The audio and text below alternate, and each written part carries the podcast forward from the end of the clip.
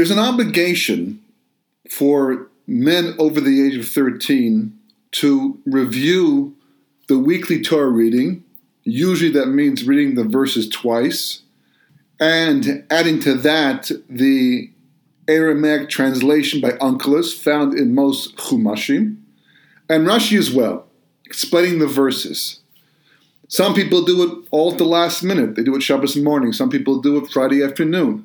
Some people, like me, do it uh, by breaking up the weekly reading into the seven aliyahs that it is already broken up into in most chumashim, and doing one aliyah a day. Depending upon the parsha, sometimes it's a double parsha, and how much time you can put into it per day, there's usually enough time to get a decent overview of the parsha and maybe think about some questions to ask at the Shabbos table. The one exception, perhaps, is the parsha you want to be able to spend time on, and that's Parshas Bereshis. And the reason why is because we end the Torah, Zosa Brucha and Simchas Torah, and begin Bereshis that week, and the Shabbos following is the actual Shabbos we read it. And sometimes Simchas Torah falls on a Thursday, late in the week, not giving you much time to review the Parsha in advance of Shabbos itself.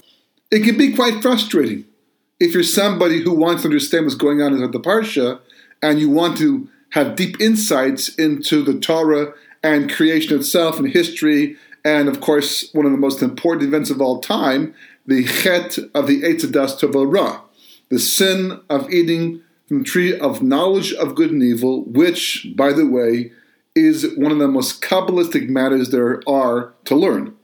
So, year after year, I would suffer the same frustration of having to race through the Parsha, knowing there's so much here to, to look at and to learn and to understand and to connect to, but not having the time to do it. So that inspired a book called Bereshis, A Beginning with No End.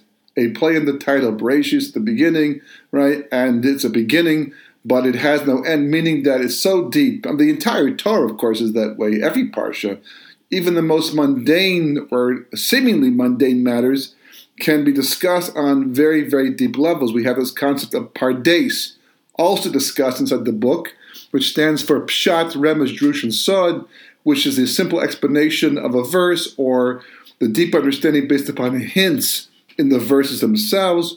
Or there's Drush, which means exegesis, which is the idea of medrash and, and deeper explanations that you can't always see from the surface looking at the verse themselves, but might be part of a tradition going back to Mount Sinai itself and of course the final level, which is Sod, which is Kabbalah.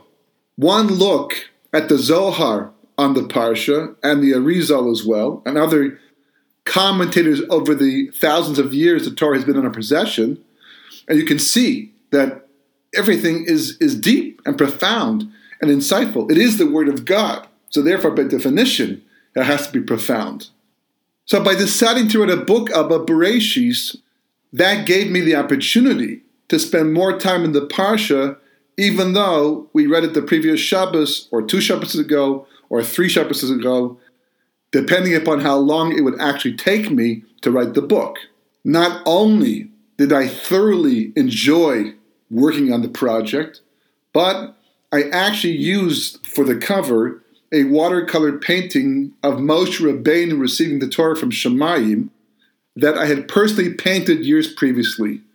I was looking for some place to use this painting somewhere, and this book afforded me the opportunity. In the end, because so many fundamentals are found in the very first Parsha, the book really goes all over the place, discussing all kinds of important matters that affect us not only historically, but in everyday life. Remains to be one of my favorite books that I've ever written. The book that followed was a very short book called Hanukkah and the Wonderful World of 36. I had been very fortunate to work together with somebody who had spent a lot of time developing classes and eventually writing a book on the topic of Hanukkah. He had marshaled so many sources, especially Midrashim, things I had never seen and perhaps would not have seen for years to come. And I was so amazed and blown away by the topic that it literally changed my life. And Hanukkah became a main theme for me from that point onward, and in particular those midrashim. But more importantly, the number 36 that comes up often in his material came up often in my life and in other material I myself had found over the years, especially as I began to look more into Kabbalistic sources. In the end, as much as he'd emphasized the importance of the number 36, I had decided specifically to focus on the importance of this number and what it means to history, everyday life, the holiday of Hanukkah, and of course the final redemption. It was just amazing how a holiday that's so rabbinical in nature, that seemed to be so light in mitzvahs and laws, and you know, it's fun. Everybody enjoys them. Lighting the menorah, eating the latkes, of course. But you know, Purim also is rabbinical in nature, but nonetheless, it has all these halachas. We read the Megillah. We have to have a Seudah. We give matanas of Yonim. We have Mishlach Manas. So many halachas and mitzvahs to do with the day itself that Purim is important in the eyes of most of those people who keep it. But Hanukkah, as much as people enjoy the eight days of the holiday, most people have no idea just how profound and biblical in nature the holiday actually is. So, the point of this book was to show how the theme of Hanukkah is really the undercurrent to all of history and personal development. It's the light of Yemos Mashiach, the Messianic era, and understanding the role of 36 in everyday life means accessing the hidden light of creation that's the basis of Hanukkah and all the miracles associated with Hanukkah and life in general. And even after finishing this book, I was not finished with the number 36, just the opposite. It would continue to show up in my writings and in everyday life. One of the things that amazes me about Torah is how a single idea can give rise to an entire book or a series of books.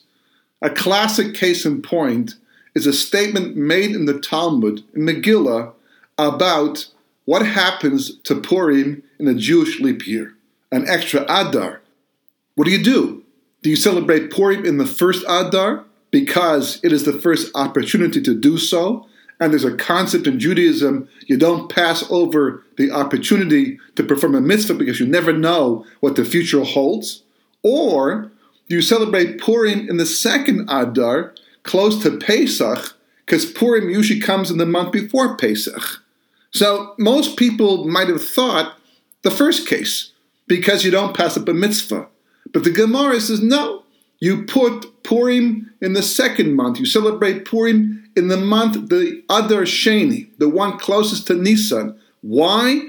Misamach Geula LeGeula. There's this interesting concept of keeping redemptions close to each other. We want to keep the redemption of Purim from Mordechai and Esther's time close to the redemption of Egypt in Moshe Rabbeinu's time. A nice idea, but why? What's the basis for that? Especially when you can celebrate Purim in the first Adar and complete the mitzvah as soon as you possibly can. So, this idea gave rise to a whole book called Redemption to Redemption. The very deep and intricate connection between the holidays of Purim and Pesach, because obviously, when the rabbis told us to put both redemptions close together, it's because they're connected, not just in time, not just in the Jewish year, but conceptually. In fact, we need Purim as part of the preparation for Pesach, because Pesach is about a lot more than eating matzah and maror and reading the Haggadah and having great family get togethers. Pesach is Zman Cherusenu, the time of our freedom, the opportunity to go beyond our daily limitations spiritually and become greater people.